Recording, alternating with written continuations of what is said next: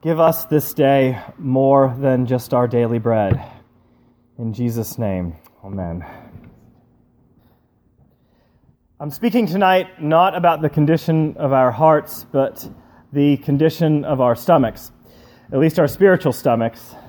And I want to speak about what they require.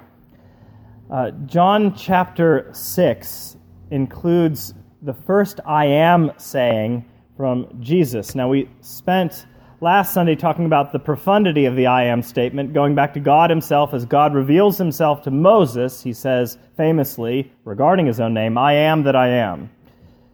And now we see something that would have been regarded as borderline blasphemy, where Jesus doesn't just refer to that divine name as some external principle or personality, but says, in essence, that he's the embodiment of it.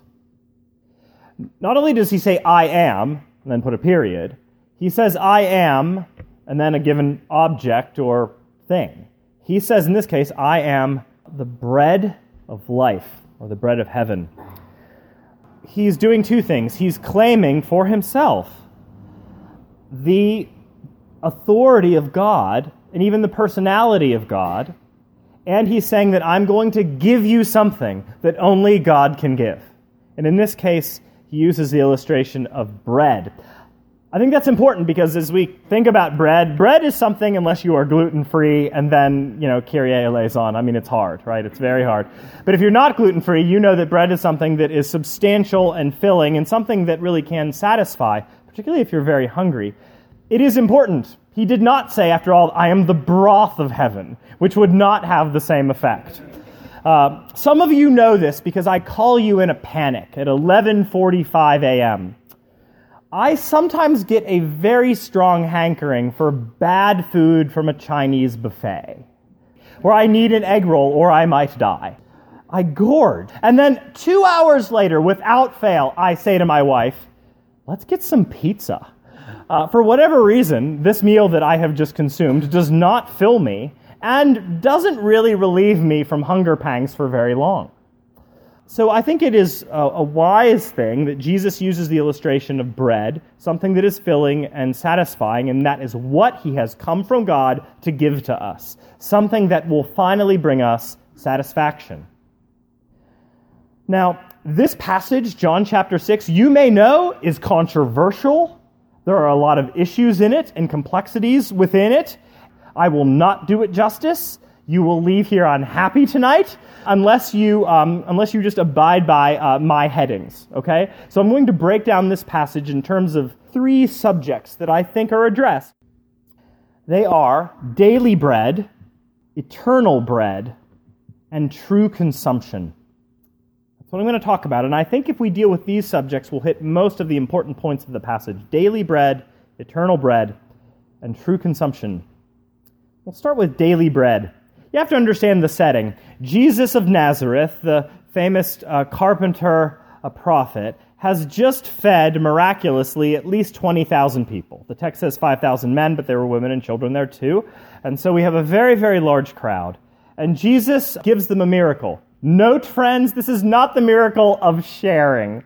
Sometimes that's how this, this text is talked about. What was the real miracle? Is that people were nice to each other and they shared sandwiches. And so everybody left, you know, filled and happy that they had a new existential connection with their neighbors.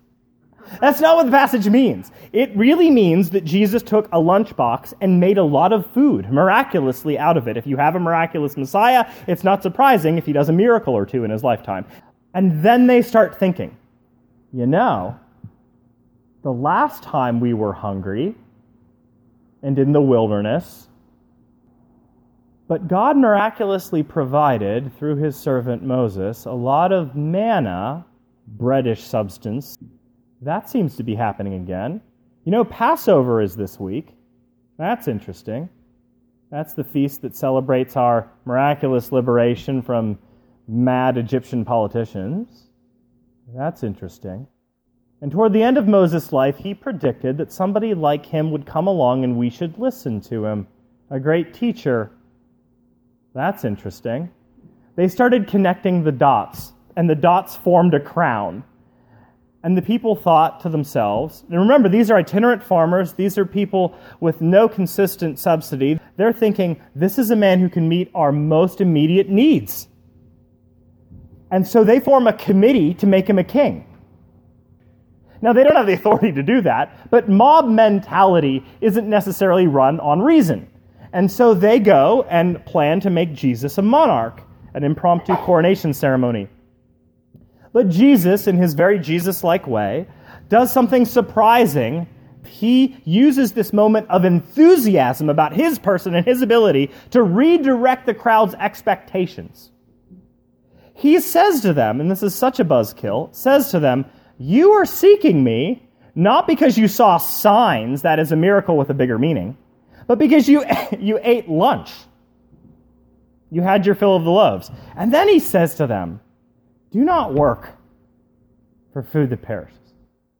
And then he gives them a history lesson about their manna experience with Moses. He said, Your fathers ate the manna in the wilderness, and they still died. Don't work for food that perishes like your ancestors. He's essentially saying to them, I am not Moses. I'm not your Moses, and you need more than lunch if you only understood that your problem is so much more than your temporal concern for food. Uh, you have a mortality problem. Now, here's the thing daily bread has its place. After all, Jesus taught us to pray for it, to pray for real time and space relief from the pangs of this life. It is right and fine to have concerns about your credit cards, about Home Depot expenses, about the, the emotional condition of your spouse. It's a good thing to think about your teenage daughter who's being bullied. It's a good thing to pray about getting into grad school and the timing of when to have an engagement. All fine. And in fact, biblically warranted. Uh, the Lord is not someone who thinks that those issues are petty and unimportant. And remember, according to Jesus, you're worth more than birds. You're worth more than other things. And to bring those concerns before God is not only permissible, it's something that you ought to do because your Father cares about you more than you care about yourself. But the problem with this crowd is that they were looking only for temporal gains from some magic Messiah who could make the immediate less painful, one who could make debts disappear. And what Jesus wanted to give them was something more, not less than that, but more than that. Much more. We have a Messiah who wants to set aside daily bread just for a moment to offer his audience something grander eternal bread, if you will. Let me say something about eternal bread. I learned about this uh, by an, a good example that was shown to me when I was in college. Now, when I was in college, we ha- I was part of a club, an on-campus club. I was part of the yacht club. Are you not all impressed? This poor kid from Western Pennsylvania finally made it. I was part of the yacht club. The only downer was that yacht stood for Youth Against Complacency and Homelessness Today. It's kind of dumb, right? I mean, but it was meant to be ironic, you know, interesting.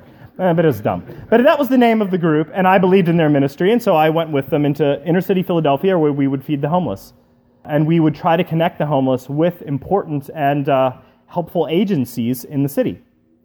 One day, my friend uh, Tom, who Tom was one of these people who, if you were suffering, he would see you he wouldn't avoid hurting people because it might be messy. He would really see people. And he saw this one man, this shirtless, scarred man, drunk as a skunk, uh, leaning against the library wall near the center of Philadelphia. Tom walked over to the man, and uh, he looks up at Tom and says, Hey, you got $5? Had a hell of a day. I need some liquor. I need to go buy some liquor. You had a day like mine, you'd want some liquor too. And Tom didn't even answer him. Tom got down on his knees and he looked this man right in his eyes. And he took this man's gnarled hands in his own and he kissed him on the forehead. And this man burst into heavy, heavy sobs, crying and weeping and wailing. That transaction communicated that the man really didn't want $5. And he, the deepest part of him didn't want liquor. He wanted some transcendent, loving connection in the moment. That's what he really wanted. Behind all of his temporary necess- so called necessities, he wanted something more, something greater. And for me, it was a miniature picture, a whisper of what Jesus is trying to communicate to us in this passage. Because he says to his audience, Do not work for food that perishes, but for the food that endures to eternal life, which the Son of Man will give you. Two words I want to talk about for a moment endures and give. Endures. You see, Jesus had a conviction based on his heaven born insight that. Um, some things in life do not digest or dissolve or disintegrate. That there is, in fact, on the other side of the Jordan, a complete satisfaction that is possible for people. That there is a risen life. That there is something that endures. That, that you are not just like a swan or a sunflower, right? That, that there's something more in you, that you were built for a forever life. That hails back to that great Edenic story, that you could have a Sabbath rest, that your life right now and the things that churn your stomach and keep you up at night, that's not your story. That's not the finish line. Jesus really believed that there was something more, that we ultimately belong as people not to those situations. We belong, friends, not to a nation. that was meant to be very funny. Um, uh, thank God, right? Uh, not, to, not to an ideology, uh, not to a mutual fund, not to a department, not to a degree program, not even to other people. Those, all those things are daily bread. Temporal things, many of them blessings in this life. But you were made for something eternal. You were made for the fountain, you know, the fountain of life. You were made for the center. You were made for the eternal God. That part of what it means to be made in the image of God is that you match his eternality. Jesus is here saying, I'm offering you food that endures. And then he gives us the most amazing news ever. This enduring bread that leads to eternal life, I'm going to give it to you. I'm going to give it to you. The Son of Man will give you food that endures. He says that about what he's doing, the give language, six times in this passage. You don't have to work for it.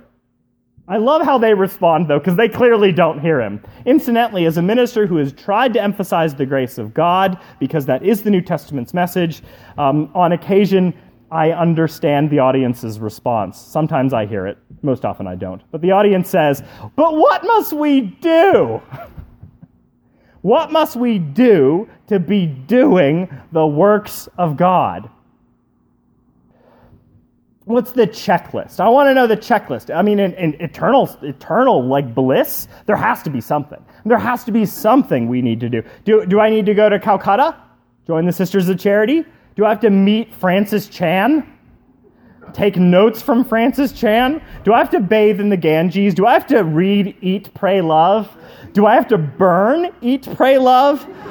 Do I have to accomplish a five year plan? Do I have to stop smoking pot? Do I have to raise children who are polite at least most of the time when they're with other company? Uh, you know, what do I have to do to appease the heavens to make sure that my transfer is a really good transfer? And this is what Jesus says. I just love his retort. He said, This, okay, you want work, this is it. This is the work of God, that you believe on him who he has sent. You believe. You want work, that's what it is. You believe on the work that he has sent. It's very hard, you see, for Jesus' audience to accept gifts. Don't you find that true? Have you ever been the, the, the beneficiary of a, like an outlandish inheritance or a gift? Don't you feel that automatically you need to sort of give something back? You know, mitigate the guilt that you feel that this person thought so much of you, that they gave you this, but you obviously weren't thinking that much of them, or you would have given them something else before. And so there's all this internal, you know, kerfuffling because um, of the immensity of the gift. You know, none of that cheap grace for me. I want to pay for it. That's our attitude whenever, whenever we hear this message. Um, and so some things never change, friends. But he wants to give us something that endures to eternal life, and he's going to give it to us. And so, what Jesus is doing is shifting a focus from the temporal stomach to an eternal one, and, and then giving us this gladsome pledge. The very thing you need is the very thing I'm providing. You need bread of life, I'm the baker. I'm going to give it to you. And you don't have to pay for it, and you don't have to earn, earn it, and you don't have to like live your life in such a way that you're always worried that you've proven to me that you're grateful enough. That isn't a gift. That's guilt.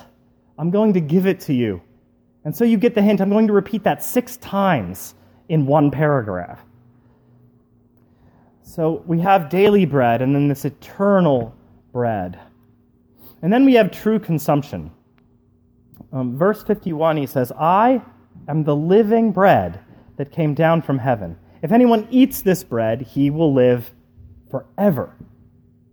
And later, the um, bread that I give this world is my flesh. What on earth does it mean to consume Jesus as living bread?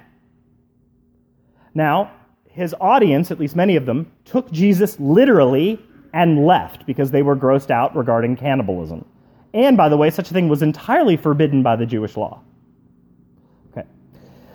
But some Christians have uh, interpreted what Jesus is saying the same way, quite literally, that what we do in worship is we consume Jesus in the sacrifice of the Mass, that the bread and wine miraculously become, after the priest says the words of institution, this is my body, this is my blood, they become skin and blood for us to consume, and therefore we fulfill the words of Jesus here. But I don't believe, in fact, friends, that this is what this text means. I think it means something different. As you may know, Jesus frequently speaks of spiritual matters with stark physical images that are often misunderstood, and he doesn't correct people's misunderstanding. This happens with Nicodemus, you may know. Nicodemus, this very, very wise man, PhD candidate, comes to Jesus at night and says, um, How do I inherit eternal life? And Jesus says, Well, you have to be born again. And what does Nicodemus say? He takes him quite literally. What are you saying? That I need to enter into my mother's womb a second time? I don't know if Jesus rolls his eyes at that point, but he doesn't really answer his objection except to say something nebulous like, What is spirit is spirit, what is flesh is flesh. And Nicodemus goes away more confused. And then we have another instance the woman at the well taking Jesus literally. He says, I'm here to give you living water. And she essentially says, Where's your bucket? You don't have a bucket. Where's the water that you're going to bring up for me? Um, she doesn't understand that he means something different or on a deeper level. Uh, um, additionally, it would be odd for St. John to unpack a literal theology of the Eucharist, of Holy Communion, when he, from his same gospel, omits the Lord's Supper. John doesn't have the Lord's Supper, as you may know. Matthew, Mark, and Luke, 1 Corinthians, they all do. But John doesn't. I'm just saying that I think he's doing something different here. What I want to assert is that the word eating in this text is another way that Jesus speaks about faith or belief. It's a synecdoche for all of you English majors. A synecdoche, eating is for faith. I want you to note that in this text about the bread of life, the primary called for human response in this bready passage is not eating, which is mentioned six times, but belief, which is mentioned ten times that the Bread of Life chapter is actually about faith.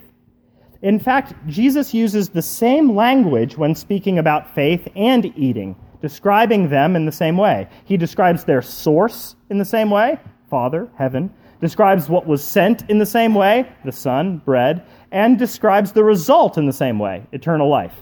Let me now just read a few uh, examples to you. Look at the language that Jesus uses when he speaks about belief. Verse 29.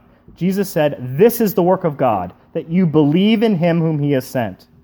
Verse 40 This is the will of my Father, that everyone who looks on the Son and believes in him should have eternal life, and I'll raise him up on the last day. Verse 46 No one has seen the Father except he is, who is from God. Truly, truly, I say to you, whoever believes has eternal life. Sender, the one who was sent, the result of eternal life. Same thing is said about eating. Look at the language Jesus uses when he speaks about eating the bread of life. For the bread of God is he who comes down from heaven and gives life to the world. This is the bread that comes down from heaven, verse 50, so that one may eat of it and not die. Verse 51 I am the living bread that came down from heaven. If anyone eats of this bread, he will live forever. So he says the same things about faith as he does about eating, because this chapter of encountering Jesus is principally about faith. Now, why on earth would Jesus use body and blood imagery for belief? It seems unseemly and untidy. If you're going to talk about faith or compel someone to believe or encourage them to do so, wouldn't you use more pleasing metaphors? But it's important to remember that for Christ, St. Paul, and the other authors of the New Testament, the object of Christian faith is not a tidy Christ, but a massacred one. The object of our faith is not just a miracle worker or a great teacher, sort of a Socratic figure who gives us advice.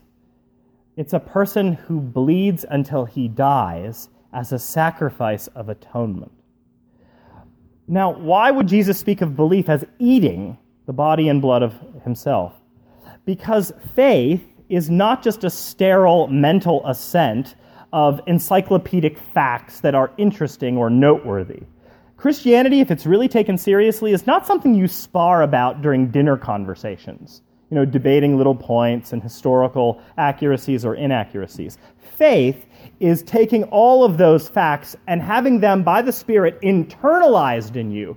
They're brought near to you. They're ingested, if you will, into you. This is why the New Testament, when it talks about people and their attachment to Jesus, uses language like, we are in Christ. Uh, Christ is in us. We have a union, a mystical union with Christ.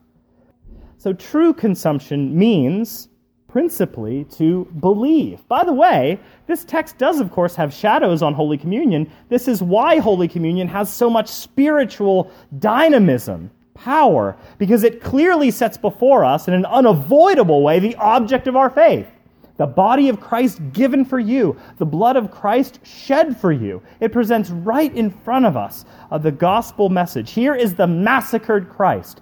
And because the Spirit is present in the sacrament, he brings us to that original power and weakness that was demonstrated at Calvary. But the goal for Holy Communion is not just chewing, but believing that we would come to a deeper place of trust as we encounter the Christ who is in a heavenly manner present with us in the sacrament. Daily bread, eternal bread, and lastly, we have true consumption by faith. How is the condition of your spiritual stomach? Do you have what you need? You know, we so often attempt to um, fill our spiritual stomachs with all sorts of things that will never really bring lasting satisfaction. We do that with, you know, a collection of friends, money, women, men, opinions, cars, or Instagramic popularity. But for a moment, Jesus is taking the daily bread off the shelf and replacing it with himself as the bread of life. That is our central need, friends, the bread of life, because all of us um, live under uh, the ancient spell and curse of Genesis 3 this bread that is Christ offered to us is enough to nourish us through the fast of death. You know, many of us tremble at the very thought of death or tremble at what comes after it for us. You know, but for those of us who tremble, there will be on the other side a great surprise for us. Many of us will be very surprised that on the other side is Jesus looking right back at us. We didn't think we'd make it but we'd made it. Because while we were surprised to see him, he was never surprised to see us. And so when you bite down today on the bread of Holy Communion, believe the gospel. Believe the gospel that you are loved, you have a substitute, um, and you have a risen Lord. Uh, and know that your eternal future is secure, not because of how many spiritual push ups you can do, but because of blood that was shed on your behalf. And may the satisfaction you have from that bread of life give you a sense of solidity for the future and alter your life in the present. I am the bread of life who came down from heaven. If anyone eats of this bread, he will live forever. In the name of God, Father, Son, and Holy Spirit. Amen.